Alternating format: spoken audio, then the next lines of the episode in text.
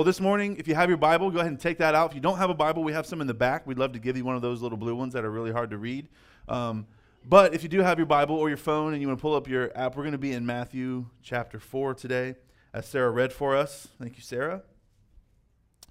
Um, and the past few weeks, we have kind of circled back to um, Matthew chapter 3 and 4, and we've kind of been working our way through this, this section of Scripture um, just, just to kind of revisit a section that we missed the first time we went through Matthew after we finished Romans, and we're getting ready to move on to something else. But for now, we get to enjoy Matthew chapters 3 and 4, and today we are in the, the back half of chapter 4. So the past few weeks, a few weeks ago, we talked about um, things like uh, Matthew chapter 3, which talk about Jesus' uh, baptism, like John the Baptist showing up on the scene, John the Baptist declaring this message of repentance, baptizing people in this message of repentance. And then Jesus shows up to John the Baptist and says, Hey, I want you to baptize me. And John's like, That doesn't make sense.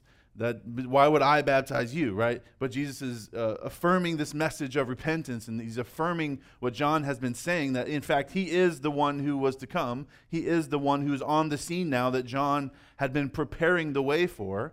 And then immediately after that, in chapter four, we see Jesus go out into the wilderness where he is then tempted.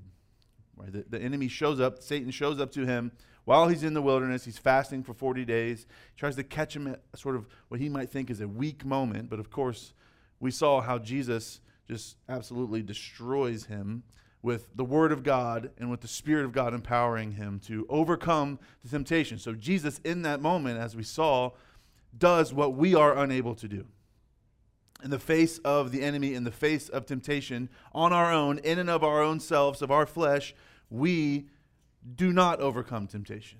But Jesus overcomes it for us. As we see later in, in, Hebrews 4, where it talks about our great high priest who was faced with the temptations that we were faced with, yet he did not sin. So he understands our position, he understands what it's like to face it, but he provides for us in that moment what we can't provide for ourselves the overcoming of that temptation. And he gives it to us as our great high priest. And so, immediately following that, we find ourselves here in Matthew chapter 4, verse 12. And what we see here is actually from the, from the end of verse 11 to the, the beginning of verse 12, it appears that there's probably a, a, a good amount of time that elapses between those two verses if we just kind of read straight through it, might seem like it's, it's, it's unfolding sort of like in a chronological way. But actually, when we look at the, the, the, scope of all the Gospels, we see that that's probably not the case. There's, a, there's probably a significant amount of time because when we, so one of the beautiful things about the way that God has given us Scripture, He's given us these four books right at the beginning of the New Testament called the Gospels, right? these, are, these are the accounts of Jesus' life and His ministry the accounts of what he, what he did, what he said, but it's not the account of everything that he did and that he said. In fact, in fact, John says like if we were to write down everything that Jesus said and did, it would we would wouldn't be able to read it all in, our, in all of our lifetimes. Like there's just there's, uh, so much stuff that Jesus said and did, but but God gives us information. He gives us the right amount of information. He gives us what we need to know, and He doesn't give us. Uh, he gives it in a way that's sort of almost like a biography. If we were to maybe write a biography about someone today, like let's say we're going to write a biography about uh, George Bush, we would be able to go back and look at every waking moment of George Bush's life, and we could we could give you it's it's his his term during his presidency. Probably every moment of that was was written down and logged in chronological order. So we could we could we could present that and say, hey, look, here's the the biography of George Bush, but that wouldn't actually be the biography, that would just be the chronological log of his activities. And, and that, if we, if we think about the Gospels as a chronological log of Jesus' activities, we're going to kind of miss some of what the essence of what God is trying to communicate to us. So some of these things are given to us in chronological order, but that's not the highest priority. The highest priority is not here's every waking moment of Jesus' life and ministry. He's trying to, he's trying to give us a sense of who Jesus is as a person, as, as God in flesh. That's the, that's the higher priority given. So when we, we look at things like this and we go like, wait a second, like, what's happening here? It seems like some of this stuff's out of order. It seems like uh, John over here, he he's he's saying that this story happened sort of this way, and and Luke's maybe telling it like a little slightly different, or they're emphasizing the words a little differently, and it's like it can cause us to kind of maybe get like hung up. But it's like, whoa, whoa, that's not the point. The point is not that we're looking at we're matching up the logs. We're, we're what we're reading are accounts of people who in, encountered Jesus and encountered his teaching, and they're, and they're telling us about who he is. They want us to know who Jesus is, not just not simply just what he did. And there's a big difference there. And so when we read this, we see okay, there's this gap here. But God in his mercy in the way that he constructed scripture, he gives us we're able to compile information from the other books. So we see this gap between 11 and 12, and it's like, oh, there's, a, there's this gap of time here. Wait, John got arrested? How, what happened there? Like, oh, we see if we read over in uh, John, we can actually see more of what happened. What happened to John? How did he get arrested? Even later in Matthew, it talks about how, how what happened to John and how he got arrested. So we begin to like put this is this is some of the importance of, of John's class, right? We, we learn some of these tools, we learn some of the the uh, the inferences of Scripture and the way that Scripture is composed and the and the, the point of the Scriptures. And it helps us to better understand what we're reading and, and why it's important to us, what it means for us. And what we see here as we make this shift into verse 12, we see that Jesus' ministry is, is taking sort of a turn. It's, it's taking a turn um, from what we had seen. Because if we, if we stop there at the end of uh, the temptation of Jesus, where he's out in the wilderness, he had, been, he had been baptized. There's sort of this declaration of, This is my son, in whom I'm well pleased. And he goes out. But if we look at the beginning of the book of John, we see a little bit about what happens in between that time. Jesus' ministry at that time seems to be a little more low key. What, he's a little more low profile. After his baptism, after his temptation, this is where we see the accounts of things like uh, when he turns water into wine. He's at this wedding. and he's just with his family and his friends, and and uh, they obviously know at this point something about who he is. His, his mom, Mary's there, and she's like, "Wait, we're out of wine, Jesus," and she's like looking at him, right? And but it's interesting what he says to her, right? What does he say? He says, My hour has not come. You go, wait a second. Why would he say his hour has not come? He's like, he's been baptized, he's been out in the wilderness, he's overcome the temptation. Like, what does he mean by that? If anyone would, we would honestly look at that and go, it seems like your hour has kind of come. Like, this is kind of time to like get after it, right? But Jesus knows, right? Jesus knows in the wisdom of God, in the plan of God, how things are supposed to unfold and the timing in which they are supposed to unfold. And he has, he has this perfect wisdom. And he says, My hour hasn't come. And this is insightful for us as we, as we see this transition into verse 12. And we see this transition to Jesus' ministry becoming more public. This is our first point for the day. That Jesus' ministry takes this turn into like a more public facing ministry at this time. But when we read this first verse, it can be kind of confusing for us. Look at verse 12. Now, when he heard that John had been arrested, he withdrew into Galilee.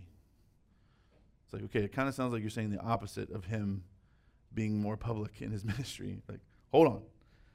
Right? So, so what do we see here? One, we see that, one, John the Baptist has been arrested. That's a pretty big deal. Right? Matthew here in this part doesn't give us a lot of details. He gives us later some details. But he just says here that, that John has been arrested. And Jesus seems to be here kind of sort of reacting to the fact that John had been arrested. It says that Jesus heard about this and he reacts to it. And it says that he withdraws. It says that he withdraws into Gal- uh, Galilee. Now, Later, we know that the circumstances of John's arrest. John was arrested for actually continuing to do what he was already doing. He was preaching a message of repentance. And the reason why he got arrested was that he continued to preach this message of repentance. But he preached this message of repentance to someone who could actually do something to him if they didn't like what he said. And so he goes, he, he's actually going to one of the rulers at the time, Herod, and he's saying to Herod, Herod, the way that you are living is wrong. You need to repent. He's, he's asking, he's telling him that he needs to repent of his sexual ethic. He's like, what you're doing is wrong. You need to repent. Herod doesn't like it, and he has John arrested. But John was simply keeping consistent with the message that he had preached all along, his message of repentance. And that's important for us to remember, both for our sakes as we look at, okay, this is a good lesson for us to, to be consistent with our message of repentance, even to the face of people who may be able to inflict great harm to us if they don't like what we're saying. If we're calling these people to repentance, if Jesus is asking us to preach the message of repentance, we need to be consistent with that message, even in the face of potential harm to us. But Jesus hears this, and it says that he withdraws. And we might hear that and we think and we might be tempted to think that this meant that Jesus was scared. Maybe Jesus was afraid. Maybe he didn't want to face the same fate that John faced, but clearly this isn't the case. It seems more likely that Jesus was, in his wisdom, simply just better positioning himself. This withdrawal is not him going to run away and hide. This withdrawal is, is basically him better positioning himself to do, to move forward and to advance with the ministry that God had given him to do, the Father had given him. And this positioning and the, and the places that he goes, that where he goes next, is, is very clearly, as we will see, not just coincidence or by happenstance. There's, there's a reason that we see this. Look at verses 13. Look at verse 13 here. It's not by accident at all. It says, And leaving Nazareth, he went and lived at Capernaum by the sea, in the territory of Zebulun and Naphtali these were two tribes of the original tribes of Israel and the lands that they had settled in. This, this is the region that he's talking about. and then in verse 14, notice what it says so that what was spoken by the prophet Isaiah might be fulfilled. Ah, okay, so we see the reason why Jesus is withdrawing, the reason why he's positioning himself is, be, is one, because he, in his great wisdom, he's positioning himself to advance the cause, but it's secondarily and alongside of that, he's doing this because it is a fulfillment of the prophecy which says he was going to do exactly what he's doing. He's unfolding himself more and more as the promised Messiah. This is who he is. And we see this prophecy was foretold back in Isaiah chapter 9. And this is sort of an abbreviated quotation of, the, of that passage in Isaiah chapter 9, verses 1 and 2. And this is another instance of a pattern that we see. This is a pattern that Matthew is using because if we remember, Matthew primarily is teaching originally to a Jewish audience. He's writing to people who would have who would be largely Jewish people or people interested in the Jewish in and around the Jewish faith. So they have a great awareness of these things. So he's he's constantly referencing back to prophecies and promises of God and how Jesus was the fulfillment of those prophecies and promises of God. And this is one of those instances where Matthew's pointing back and saying, Look, you remember when you grew up reading Isaiah in Isaiah chapter 9. Do you remember how it said that this the, the Messiah was going to come and he was going to go to this place and the and all the and they're like, "Yeah, we remember that." He's like, "Well, this is what's happening. This is what Jesus did. He's going to this place." And like, "Oh, okay." Like he, he's helping the the light switch to come on for the people who would be reading this, and for us too, as we have the Old Testament. So he, he, he commonly uses this theme, this theme of promise and fulfillment. Promise of God and how Jesus is the fulfillment of that promise. If we look here at the prophecy itself in verse 15, again, this is a reference back to Isaiah chapter 9. It says, The land of Zebulun and the land of Naphtali the way of the sea, beyond the Jordan, Galilee of the Gentiles. Now, all of that is important. All of that stuff is, is, is giving us clues, it's giving us insight, and it's, and it's given to us on purpose. And then it says, the, the people dwelling in darkness have seen a great light. And for those dwelling in the region and shadow of death, on them a light has dawned. So let's, let's put ourselves as a, a first century person, right? We're trying to think, okay, these are places that they know. It'd be like us saying, okay, he went over to the Scioto, east of the Scioto, right, to Lockbourne.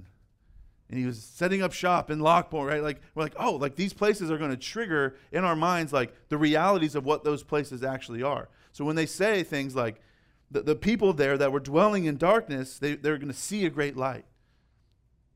This, this has meaning. This has importance to them because they can recognize those places. They know the significance of those places. And this area of Galilee, this area that he's describing, this is, this is the area that Jesus kind of sets up shop for his ministry. This is kind of his home base where he, he kind of runs his ministry out of this, this place. And this is a significant region because this is, this is sort of the northern part of the Jewish world at that time. Okay, this is this is right on the sort of the northern border where it would have been right on the border of Jews and Gentiles. So you, would see this sort of mixture in these places.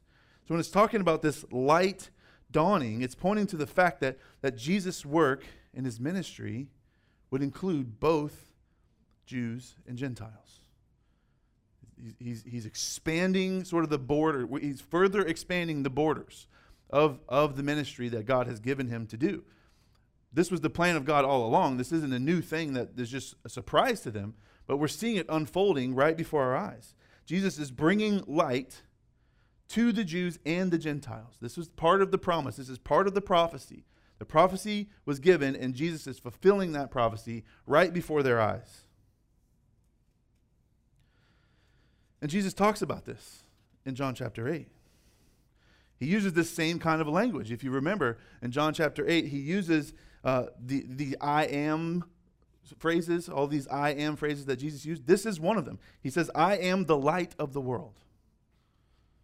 Again, triggering in the minds of the people listening. Oh, like I've heard that. I've heard that kind of language before. This, this idea of a light being given to the world. Just says, I am the light of the world. Whoever follows me will not walk in darkness, but will have the light of life. This is what he says in, in John chapter 8. And this is, this is Jesus further clarifying and further explaining out how God intends for the good news, the good news of the gospel, to be for all people.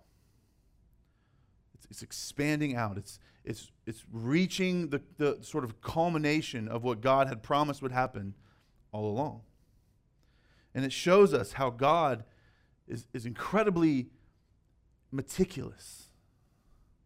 God is incredibly meticulous in this sort of perfect outworking and unfolding of his plan. The things that he had said would happen are happening.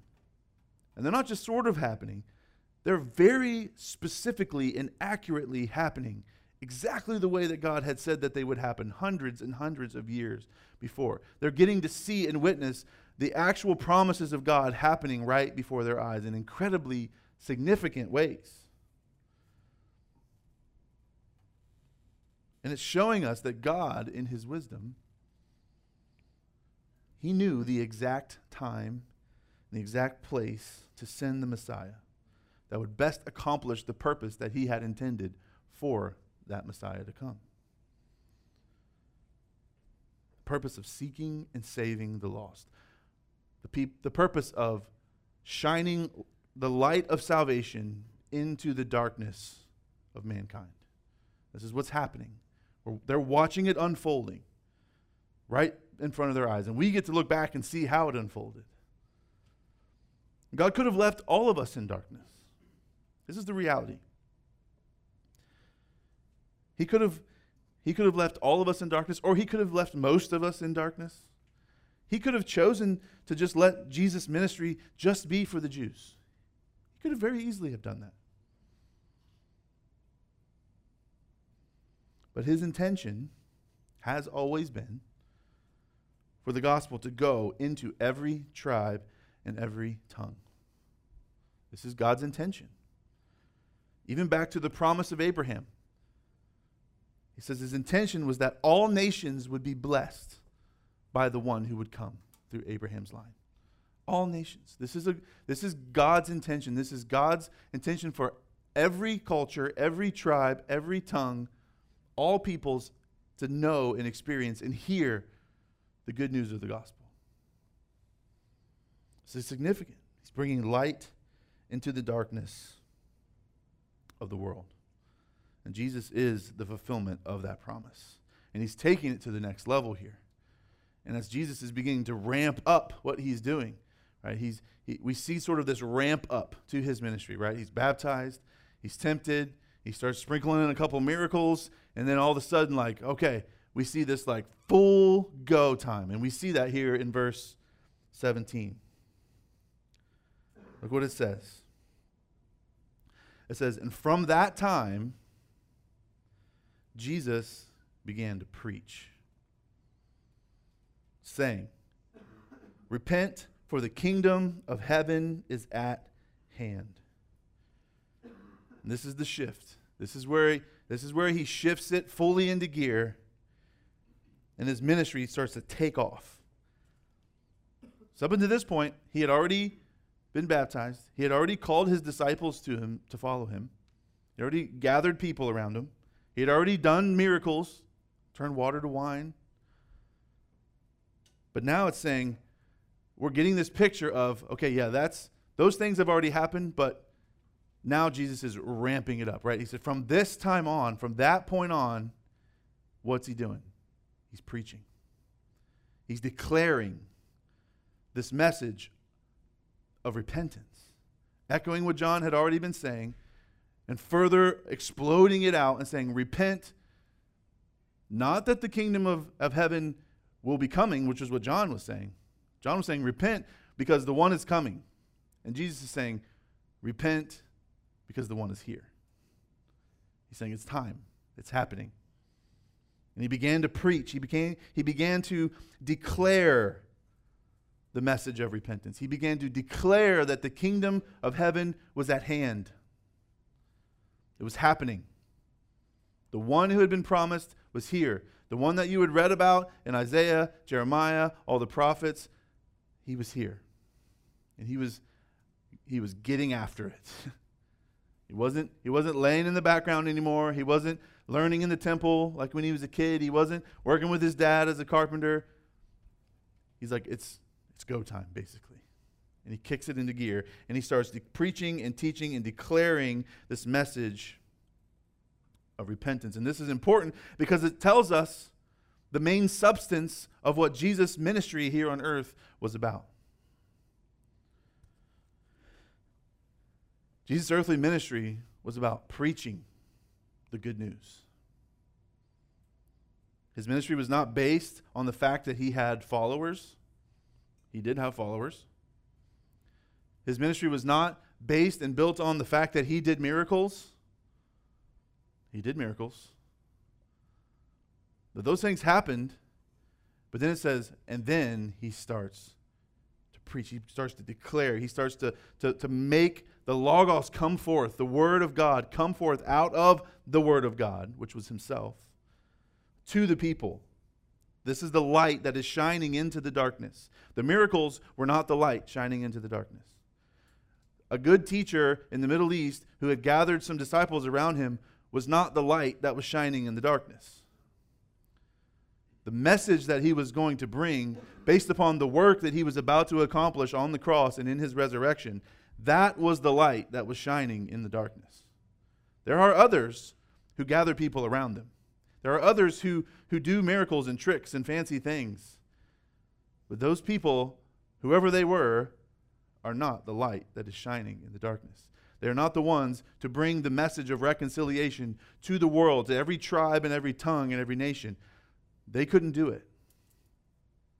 But we see here that Jesus is doing it. And his message, we see his message in the first word that he says. The primary point that he wants us to take away. It's not, look at all these fancy things I do. It's not, look how I calm the sea. It's not, look how I turn the water to wine. It's not, look how many people are behind me. What does he say? He says, repent. First, the first thing that it says, it tells us his message was repent. Repentance is a fundamental part of Jesus' message. He's not just simply teaching about repentance. He is doing that. But he's not simply just teaching us about the concept of repentance. He's not just suggesting the importance of repentance. He is declaring, preaching to everyone that will hear him to obey the command of repentance. This is what this is the way in which he is he is saying this. This isn't a suggestion, it's not a teaching point, it's not just information that he's wanting to share. This is the God of the universe who has put on flesh and has come down to, to earth, and he is giving a command. And that command is what? Repent. That's his command. Oftentimes, I think we, we, we may not, I think I, maybe sometimes I do this. I don't read, read that like Jesus began to preach saying, Repent for the kingdom of heaven is hand. I, I don't necessarily immediately interpret that as a command. Maybe a suggestion, maybe a good point, maybe like a good, like, helpful self-help kind of a thing like oh you know what? Like like when i you scroll through your feed and it's like you should do an ice bath and you should take these vitamins and it's like oh okay that'd be nice. I should maybe get around to that someday. Maybe that's just me. I'm a 40 year old guy. Those are the ads that i'm getting. You need to take vitamins. Like okay geez like your hair is probably falling out. Here's a pill. It's like it is but go easy But this isn't that. This isn't an advertisement for repentance. This is a command that Jesus is giving to everyone everywhere repent. Why? Because the kingdom of heaven is at hand. And this, this phrase, kingdom of heaven, would have been a significant phrase. It would have been something that would have caught the ear of the people listening. Kingdom of heaven sort of communicates this full realization of what every, all the Jewish people had been hoping for. Everything that they've wanted to see, all the promises that they've been told, the Messiah is coming, all these things are going to happen. And Jesus says, the kingdom of heaven, that thing that you have in your mind that you, that you want to see happen, it's here, it's at hand. So this is a big deal. He's, he is announcing that he is there, but he's doing more than that. He's telling them that, that everything that they had hoped and wished for is happening. It might not look exactly like they had envisioned it themselves, but it was in fact happening right before their eyes. And he's proclaiming it, he's declaring it. He's not wishing it'll happen. He's not saying, This is what I hope to accomplish in my ministry. I have this three year plan that I want to lay out before you, and I hope that you would join in with me. It's not what he's doing. He's not pleading for them to, to come and join his cause. He's declaring what is happening saying, It's, it's happening. so you have one response to what is happening. The kingdom of heaven is at hand, and you have one response to that repent. That seems like maybe a harsh word to our ears at first. Like, wow, okay. I thought Jesus was the nice guy. It's like, well, yes, but we have to be clear about what he's actually saying, what he's actually proclaiming in his message. Proclaiming that the kingdom of heaven is at hand. And his instruction to them is not first rejoice. You would think that that would be the first thing he would say. Hey, guys, guess what? Rejoice. The kingdom of heaven is at hand. They'd be like, yes, finally, it's here. He gets to that, but there's a step before that. Because if, if we don't we don't engage with the kingdom of heaven in the way that Jesus tells us to engage with the kingdom of heaven, there is no rejoicing. Does that make sense? There's no rejoicing if we don't if we don't try to enter if we try to enter into the kingdom of heaven apart from the way that Jesus tells us we enter into the kingdom of heaven, we will not be entering with rejoicing. And John was talking about this. John says this, John the Baptist says this back in chapter 3 verse 11 and 12. He says, I baptize you with water for repentance. But he who is coming after me is mightier than I. He's talking about Jesus, whose sandals I am not worthy to carry. He will baptize you with the Holy Spirit and fire. And then he says, His winnowing fork is in his hand, and he will clear his threshing floor and gather his wheat into the barn. But the chaff he will burn with unquenchable fire. John's saying that the ki- he's saying the kingdom is coming. The kingdom of heaven is coming. The one who's promised is coming. And he's coming to judge. He's coming to separate. This is what the picture that he's given us. Separating the wheat from the chaff, separating the acceptable from the unacceptable. And that's a heavy word. If you knew that the kingdom of heaven was at hand, let's just say that we know that, because we do. And that with the kingdom of heaven comes judgment. Someone to tell you, hey, the kingdom of heaven is at hand. And with this kingdom of heaven comes judgment. It comes separation of right and wrong, separation of the wheat from the chaff, the acceptable from the unacceptable. What should be the rightful response? For us, for them, for us, for all of us. If this is really, in fact, a command that Jesus is giving, what should be the rightful response? Well, Jesus tells us that the right, rightful response is to repent. There is no entrance into the kingdom of heaven without repentance. And we try to make a lot of people try to make the message of Jesus and the message of his ministry about many different things. People are always trying to like staple stuff onto that and say, "Hey, look, this is what this is what Jesus was trying to do." Try to make Jesus' message and his ministry sort of fit with whatever their preferences or their slant on life or their worldview or whatever their whatever their hopes and desires are. There's a lot of people who are trying to do that, who are trying to sort of hijack Jesus and his message and his ministry and use it to sort of leverage whatever they want to do. But you cannot make sense of the message of Jesus. You can't use it, you can't make sense of it, you can't leverage it without the message of repentance. If what you're trying to communicate about Jesus and what he did is, is not communicating primarily the message of repentance, then it's not the message of Jesus. It's something else. And the prophecy said, the prophecy of Isaiah said that a light would shine in the darkness, and that the people living in darkness would see this great light. And Jesus is saying, I am that light. I am the light. And the light that he shines is first an exposing light. It's, it's, a, it's when it first comes to us, in the way that God intends it to come to us, it is an exposing light. It shows us how dirty the room is. You can walk around in a dirty room if the lights are off and you don't really notice it. Somebody kicks those lights on and you go, oh, this room's really dirty. This is the first thing that Jesus' light does is it, is it exposes the dirt. It exposes the darkness. Now the light also helps us to clean it up, right? But the first thing it does is it shows us the need to be cleaned up. It exposes us first.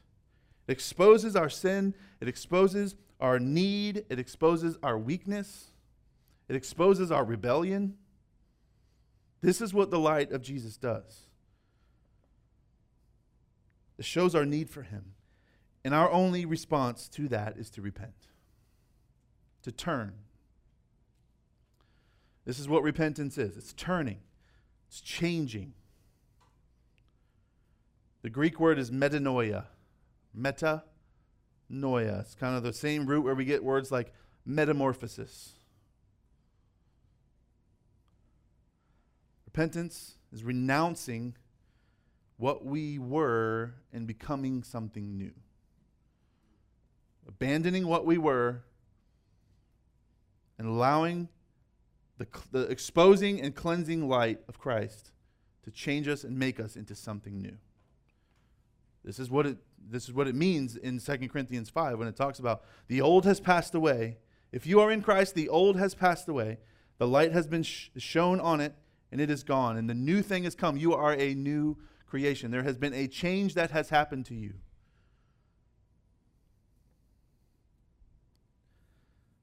Repentance is renouncing what we were and becoming something new. Not in our strength, not through our muscle, not through our discipline. It's abandoning ourself in a way, abandoning our uh, self justification, abandoning our self salvation, abandoning our self loathing, abandoning our self gratification, abandoning ourselves and saying, I am done. I am done trying to, to carry this on my own. I'm done trying to, to get into the kingdom of heaven or run away from the kingdom of heaven or whatever it is that we're doing in our own strength, in our own flesh, in our own power. This is what it means when it says to turn, right? We turn from the kingdom of darkness to the kingdom of the beloved Son. That's what Paul is referencing back to Jesus' baptism, right? God, God speaks that over Jesus when he comes out of the water. This is my son in whom I am well pleased. This is my beloved son. And he's the one. This is the kingdom, right? He's the one who's in charge of this new kingdom. And when Paul's referencing that, he's saying that God transfers us by our repentance in faith in the work of Christ from the kingdom of darkness and puts us in the kingdom of the beloved Son. This is Jesus' message repent. And when we do this, we receive grace upon grace. In fact, it is even grace for us, God gives to us to even help us know that we need to repent anyway. We don't even recognize it apart from His grace to us to show us by His light. We're not the ones who flip the light switch on. God's the one who turns the lights on and exposes. And we go, oh, like Isaiah did a few chapters before in Isaiah 6, right? When he when he, the lights come on for him, he goes, oh, "I am unclean. I am a man of unclean lips." He is immediately exposed. And he immediately repents. He falls. Jesus' message is repent. Our culture looks at us and says, "You're enough." And Jesus says, "You're not enough. Repent." Our culture says, trust your heart. Jesus says, Your heart is deceitful and wicked. Don't trust it. Repent. Culture tells you to find the light that is within. Jesus says, There's no light within. I'm the light. Repent. That's it.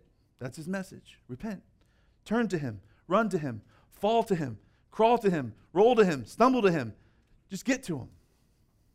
When he flips the lights on and we see and we're exposed, he doesn't, he doesn't look at us and say, Get it cleaned up. He says, No, bring it to me. Bring it to me. I've already paid for it, I've already done it. This is his message. And this is our way of life. Repent. And sometimes this message is costly. It cost John the Baptist, it cost him his life for, for, for preaching the message of repentance. But Jesus' message of repentance is not calling us to trade one merciless master for another. That's not his message of repentance. We don't trade one yoke of burden and slavery for another yoke of burden and slavery. That's not what he's asking. His message of repentance is one that leads us to our greatest joy. He says, Bring it to me. Why? My yoke is easy my burden is light. Are you laboring? Are you, la- are you laboring under the weight of your own sin? Are you laboring under the weight of trying to get into the kingdom on your own? Are you heavy laden? Then come to me. my, my yoke is easy, my burden is light. His message of repentance brings joy, it brings peace, it brings eternal life. It brings hope. It brings love, all the things that we deep in our hearts most desperately want. Everything that our heart truly desires and longs for is found only when we recognize our weakness and we repent. We run to him and he receives us with open arms. He says, My yoke is easy and my burden is light. You've been trying to carry it on your own. Repent. And trying to fix yourself. Repent. And trying to live for God in your own strength. Repent. Repent from your striving and enter his rest. That's what he's calling us to. Let's pray. God, we praise you this morning. We thank you for your, your grace. We thank you for your great love for us. We thank you for the light that has come. God with us, Emmanuel, as we sung about this morning, that you have come to us and you've brought the light to us. When we were in darkness, you have caused us to see this great light. And so we praise you this morning and we ask for your help, that you would continue to expose our hearts to your truth, that you would continue to cleanse us by your word and your light. And God, if we don't know you, if we're in here and we don't know you, God, we pray that you would crack open the, the stone that, we, uh, that is formed around our hearts, and you would give us that heart of flesh this morning. We love you, God, and we praise you in Jesus' name. Amen.